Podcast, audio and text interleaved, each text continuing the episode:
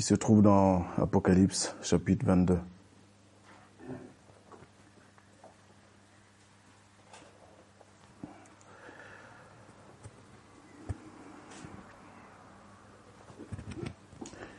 Oui, parce que, effectivement, nous avons parlé en introduction de tribulation, de mort, de vie, de domination, de principauté qui voudraient nous séparer de l'amour de Christ, mais qui ne le peuvent pas, du moins pour ceux qui persévèrent jusqu'au bout et qui gardent la foi jusqu'au bout.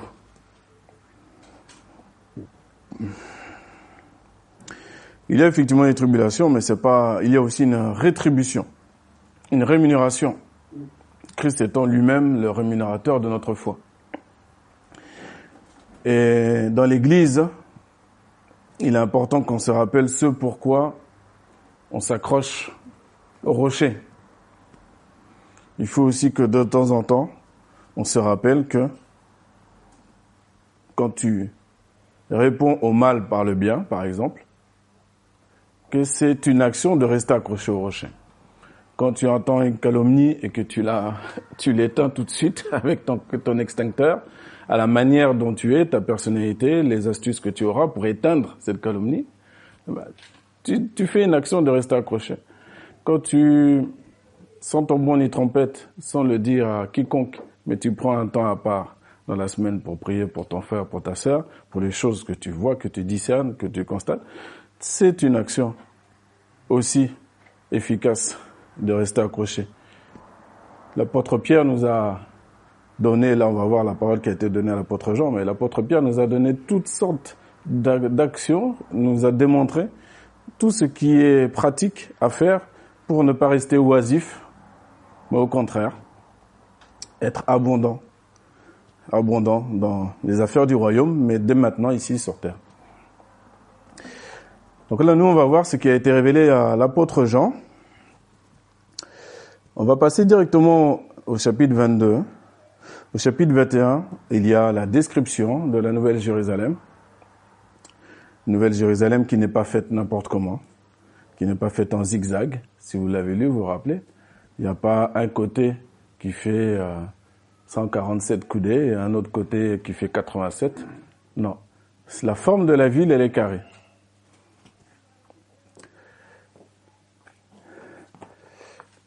Et tout est précis à l'intérieur de cette ville. Euh, il y a des trésors magnifiques à rechercher dans cette euh, description qui se trouve au, chapitre précédent. Nous, maintenant, on va aller à l'étape suivante, au chapitre 22, donc du livre de l'Apocalypse, verset premier. Et il me montra un fleuve d'eau de la vie, limpide comme du cristal, qui sortait du trône de Dieu et de l'agneau. Au milieu de la place de la ville et sur les bords du fleuve, il y avait un arbre de vie, produisant douze fois des fruits, rendant son fruit chaque mois, et dont les feuilles servaient à la guérison des nations. Il n'y aura plus d'anathème, d'objets ou de personnes maudites. Le trône de Dieu et, de l'agneau seront dans la ville. Ses serviteurs le serviront et verront sa face. Et son nom sera sur leur front.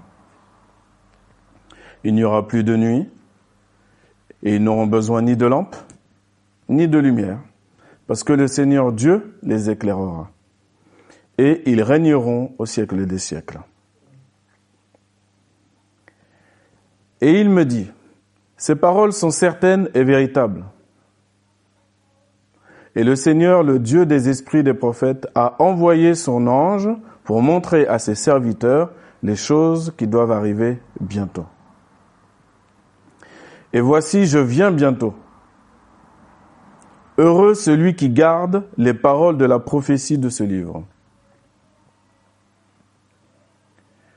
Combien de fois avez-vous entendu Jésus revient bientôt Depuis que cette parole a été prononcée, cette parole a été imprimée du temps humain. s'est déplacé. Mais le temps divin est toujours là. Il est toujours là pour l'Église, afin que l'Église participe à la même patience de Dieu et au même travail que Dieu réalise, qui est de ramener une à une le maximum d'âmes à lui. Parce que oui, il y a une fin, mais cette fin n'est pas enviable en vérité. Pour ceux qui ont la foi en Jésus-Christ, bien sûr qu'elle est enviable. On sera bien, il n'y a pas de souci. Il faut penser aux autres aussi.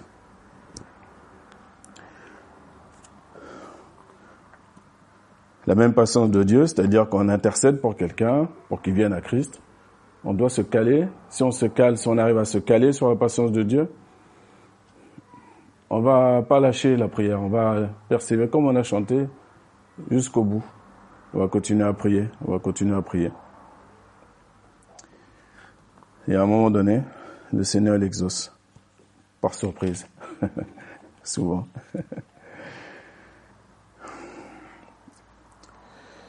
Et voici, je viens bientôt, verset 7, heureux celui qui garde les paroles de la prophétie de ce livre. Il y a un bonheur à garder les paroles telles quelles, telles qu'elles sont. Il y a un bonheur à les garder. Ton âme va le savoir, le sait, et apprendra à le savoir encore mieux, qu'il y a un bonheur de rester dans cette parole-là. C'est moi, Jean, qui ai entendu et qui ai vu ces choses verset 8. Et quand j'eus entendu et vu, je tombais au pied de l'ange qui me les montrait pour l'adorer. Mais il me dit, garde-toi de le faire, je suis ton compagnon de service et celui de tes frères, les prophètes, et de ceux qui gardent les paroles de ces livres. Adore Dieu. Et il me dit, ne scelle point les paroles de la prophétie de ces livres, car le temps est proche. Est-ce que vous saviez que le temps était proche?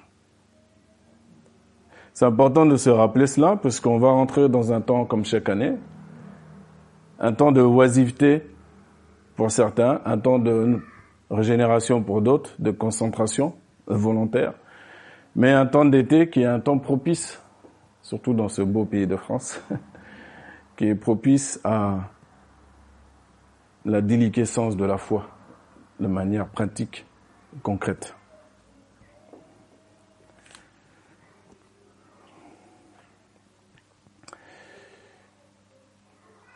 Verset 11. Que celui qui est injuste soit encore injuste. Ne soyons pas étonnés que l'injustice dans le monde grandisse. C'est normal. Quand tu regardes les infos, ce qui est injuste ou ce qui est injuste autour de toi, c'est normal. C'est des choses qui doivent arriver. Mais il est aussi écrit heureux ceux qui ont faim et soif de la justice, car ils seront rassasiés. Mais il ne nous est pas dit comment, quand nous allons être rassasiés. Mais c'est un rassasiement qui est éternel. Pour moi, il est dans la Nouvelle Jérusalem. Mais si, si on attend un rassasiement de la justice sur cette terre, qui est prête à disparaître, c'est compliqué. Comment on va survoler notre vie ici? C'est compliqué. Rien nous fera flancher. Non. Le rassasiement, lui aussi, il est proche. Que celui qui est souillé se souille encore. Donc il y a plusieurs couloirs. Là, le premier couloir, c'est le couloir de celui qui est injuste. Il y a comme une puissance derrière lui. Dans ce couloir, il peut aller ni à gauche ni à droite. Mais s'il reste dans l'injustice, si quand il entend la voix de Dieu d'une manière ou d'une autre, il répond pas à cet appel que Dieu fait, et eh ben il va continuer plus, plus encore dans l'injustice, quelle que soit la forme, de pire en pire. Celui qui est souillé, pareil. De pire en pire. Il n'y a pas que ceux qui est, qui parvient à nos oreilles via la télévision, hein, qui existent. Hein. Il y a pire, hein, que, qu'on ne connaît pas. Des choses pires, inimaginables, qu'on ne nommera même pas aujourd'hui. Maintenant, voilà ce qui nous concerne, par la grâce de Dieu. que le juste pratique encore la justice. Donc c'est pas fini. On la pratiquer chaque jour. Que Dieu nous aide pour la pratiquer. Pas la justice comme nous on la pense. Hein. Pas comme nous on la pense. c'est une justice comme Jésus. Si on veut savoir parfois de manière concrète comment opérer, comment faire, comment parler, on relit les évangiles. Et là où Jésus fait, tout ce que Jésus fait, tout ce que Jésus dit, dans le contexte dont il le fait ou il le dit, pourquoi, comment, tu as toute la manière de faire. après, tu reprends les livres de Proverbes. Ah bah, c'est toute une vie, hein, ça nous prend du temps de progression. Mais c'est le, tu es sûr de pas te tromper, de pas te louper. Tu es sûr?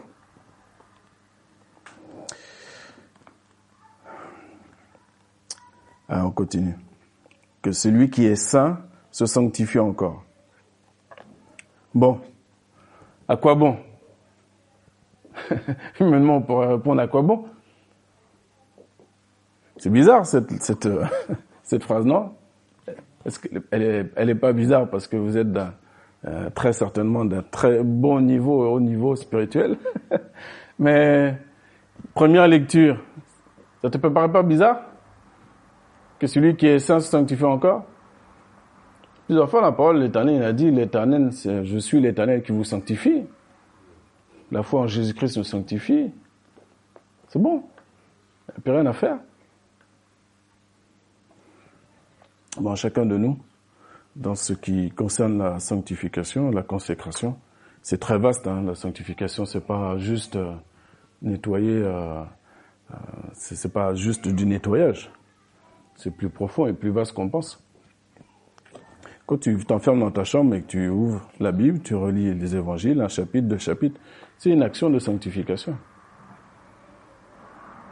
Ça commence, euh, ça commence là, tranquillement.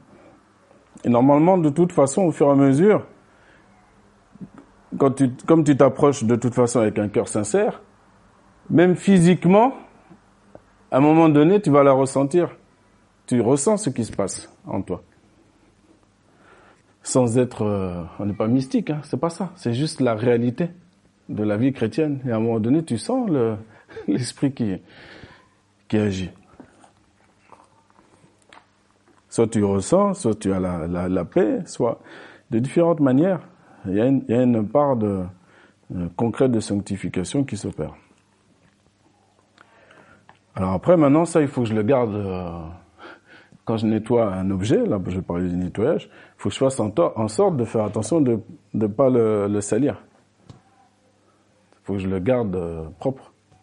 Il faut que je fasse en sorte de le garder propre. Nous, notre manière de nous garder propre, l'apôtre Paul nous a donné un moyen, c'est nous entretenir par des psaumes, des cantiques spirituels. Vous vous rappelez? Les prières, avec action de grâce, bien entendu. Toujours, avec reconnaissance.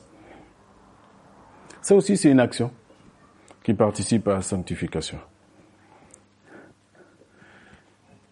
Bien entendu, nous parlerons, je ne parle pas là du jeûne et de la prière, euh, qui est tout à fait euh, euh, normal et classique dans la vie du chrétien. Mais dans la sanctification, c'est beaucoup plus large qu'on le pense. Verset 12, on continue. Voici, je viens bientôt.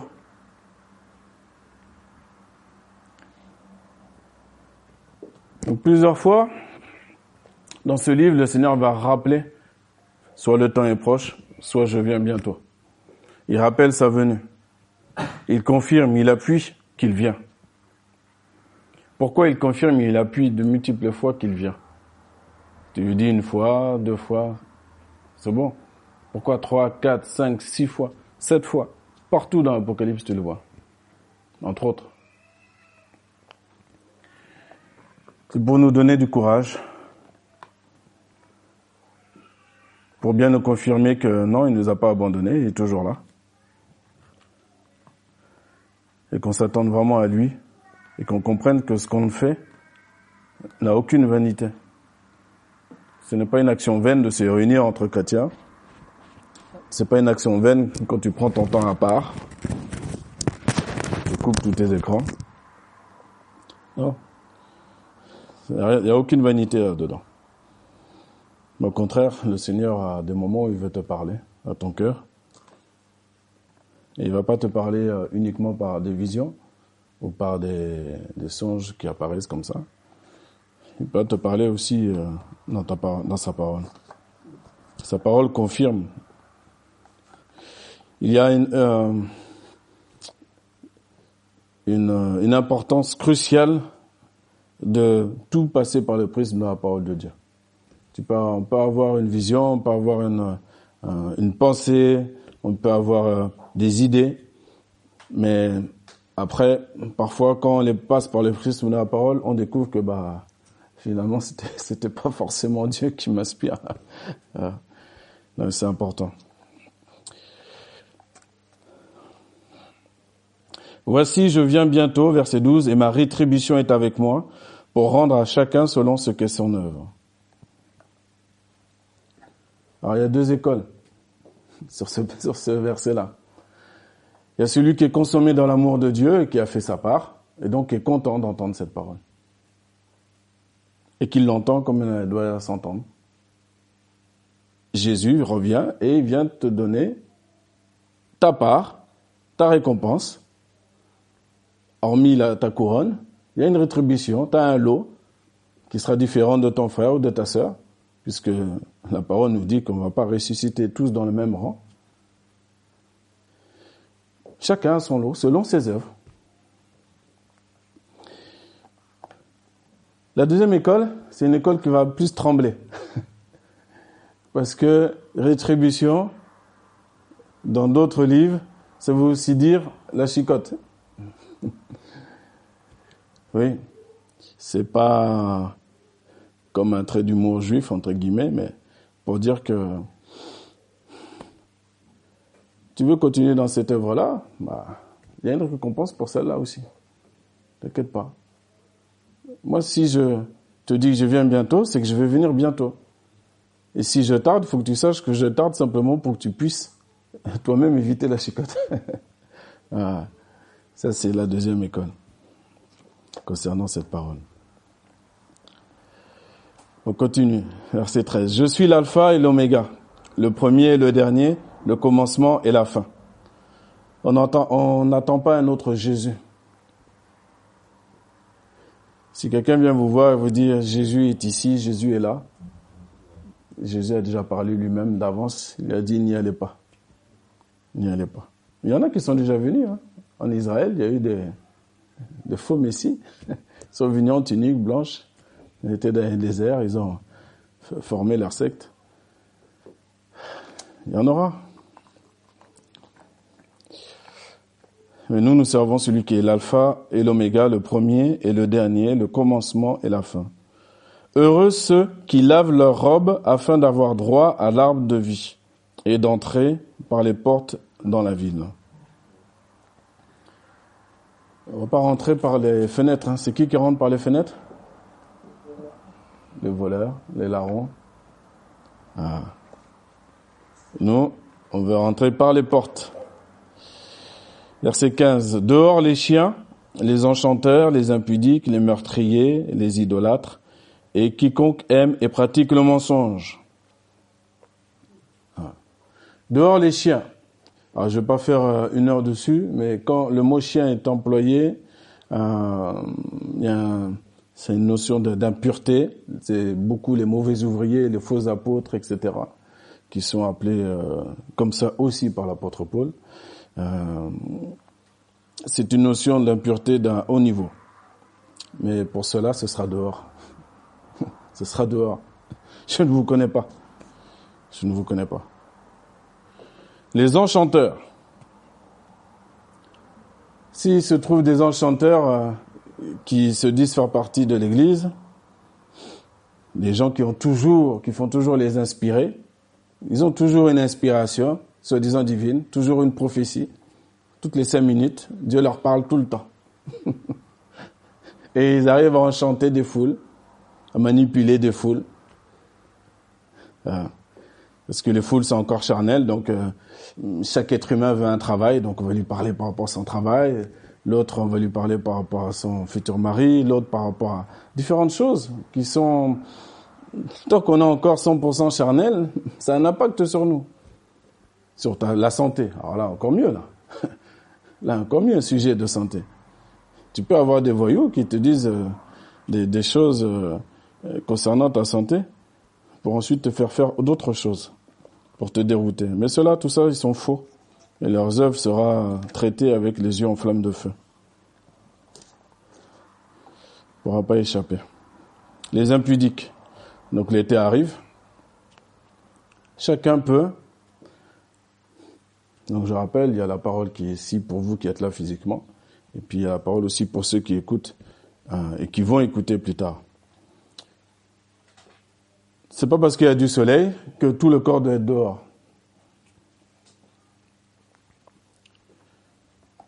J'ai pas besoin de faire plus, de dire plus. Normalement, ça devrait suffire.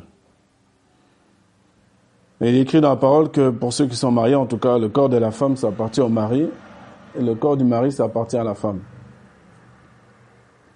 C'est pas des expositions grand public, ouvertes, grand public, pour tout le monde. Les meurtriers.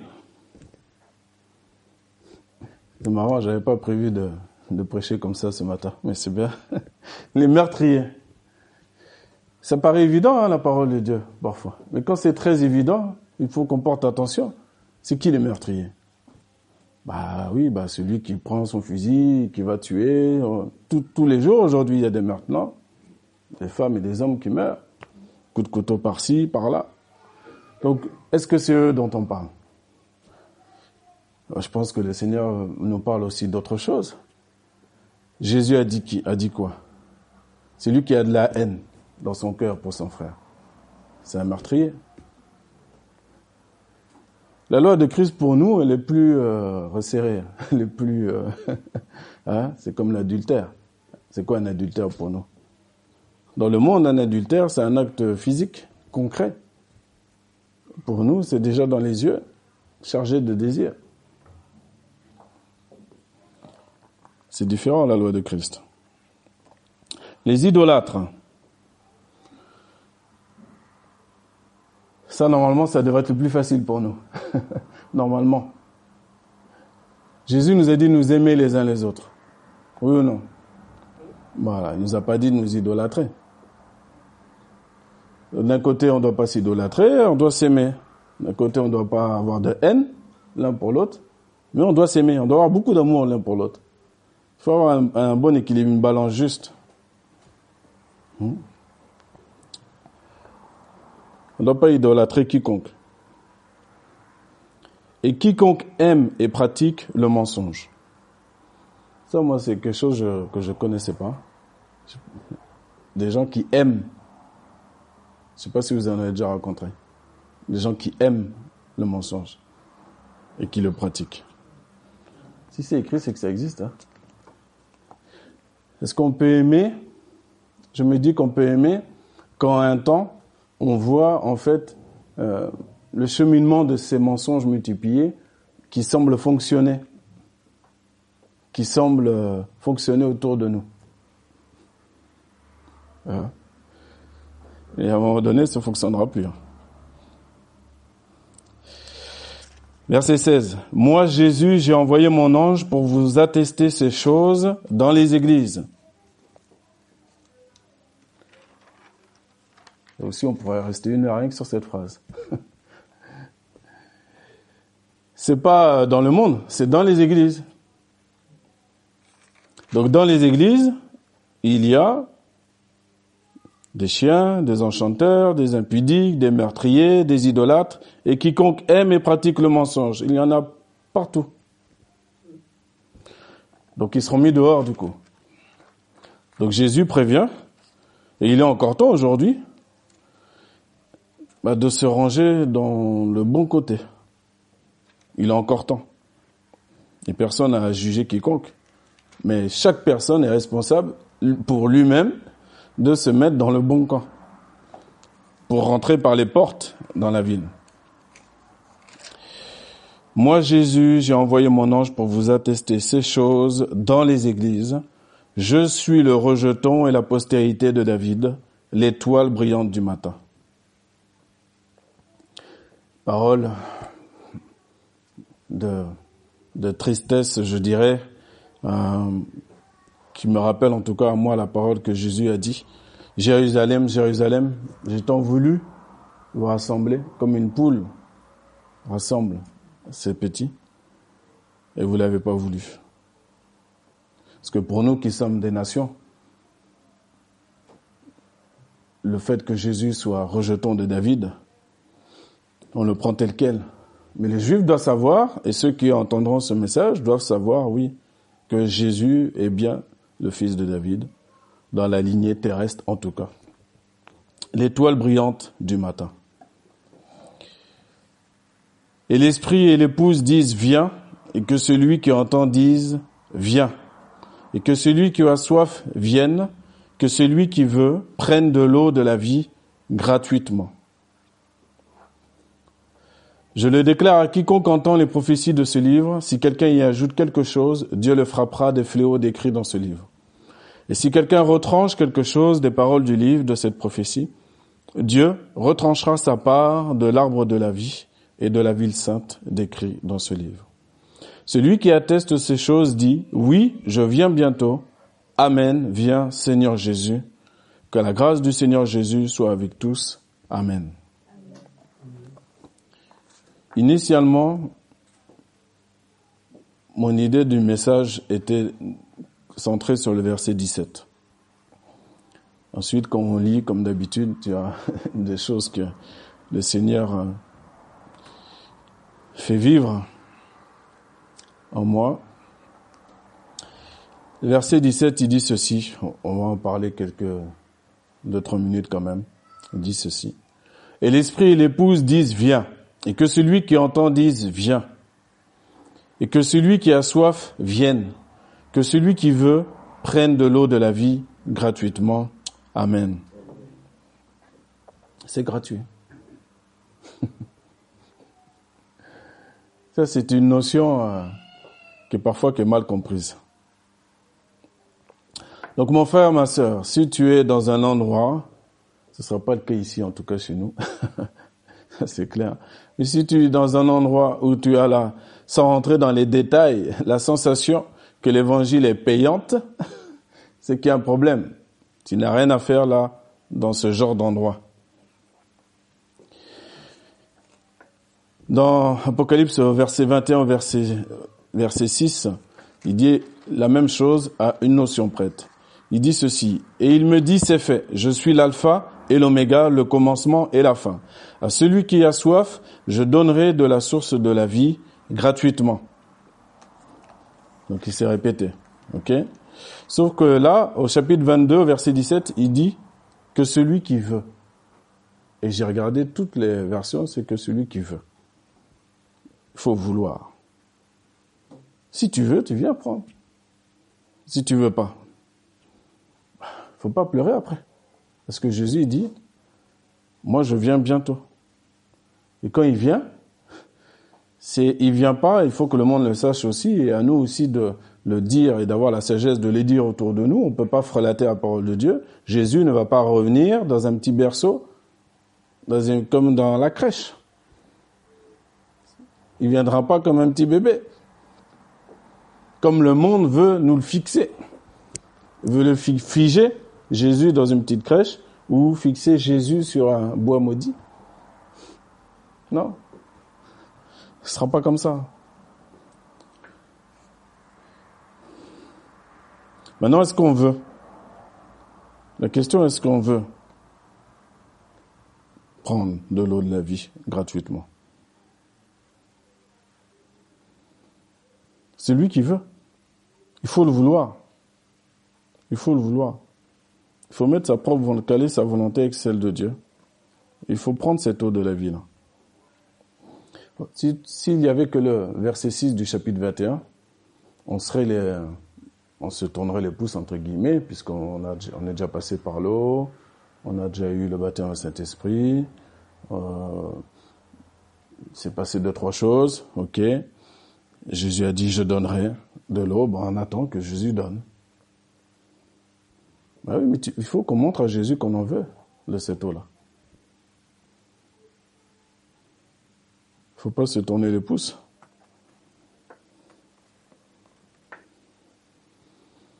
Comment je prends de l'eau de la vie gratuitement? C'est un autre état d'esprit. Il hein. faut vraiment que notre esprit sache que c'est gratuit, qu'il n'y a pas d'effort particulier.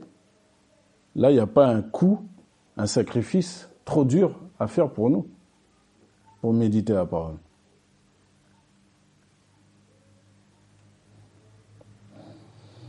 C'est juste simplement ce que je veux. Et parfois, en cinq minutes, c'est comme si tu as un torrent d'eau vive. cinq minutes. Cinq minutes. Tout seul. Tu coupes ton téléphone, la télé, tout, tout, tout, tout. Tu coupes tout. Tu vas au parc si tu as besoin d'aller dans un parc. Tu vas au parc. Tu prends ton livre. Pas de bruit autour de toi. Tranquille de 5 minutes, tu passeras à 50 minutes sans t'en apercevoir. Mais il faut le vouloir. Et c'est gratuit, donc il n'y a pas de notion humaine de, de fréquence. De... Bien sûr, plus tu y vas avec le meilleur état d'esprit, forcément, tu, tu auras un bénéfice certain, forcément, multiplié. Parce que Jésus est un rémunérateur. Il rémunère notre foi. Mais y aller avec un état d'esprit de, que tout est à toi. La parole de Dieu est à toi. Il faut y aller. C'est un meilleur goût que n'importe quelle autre chose qui peut se nommer. Je donnerai à celui qui veut. Ça, c'est mes mots à moi.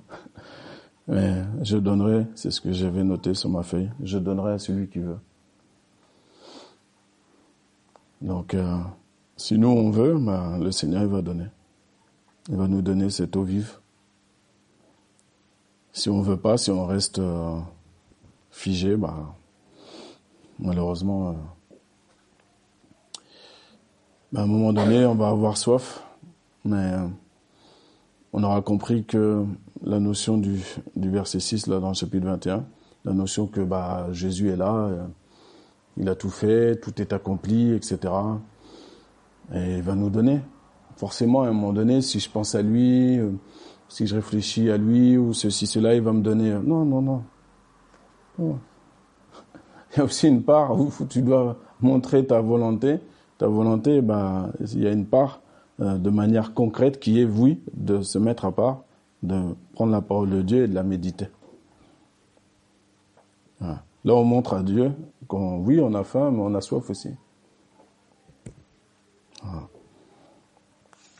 Amen. Tenez notre Dieu, nous te bénissons pour cette journée, te bénissons pour ta parole. Merci de nous rappeler, oui, non seulement la beauté de la Nouvelle Jérusalem, nous rappeler euh, que dans cette ville magnifique que tu as préparée, ces douze portes avec ses douze anges, avec les douze noms des apôtres, toutes ces choses merveilleuses, ces pierres précieuses, tout est merveilleux dans cette ville. Et le plus merveilleux dans cette ville éternelle, c'est toi, parce que tu y résides.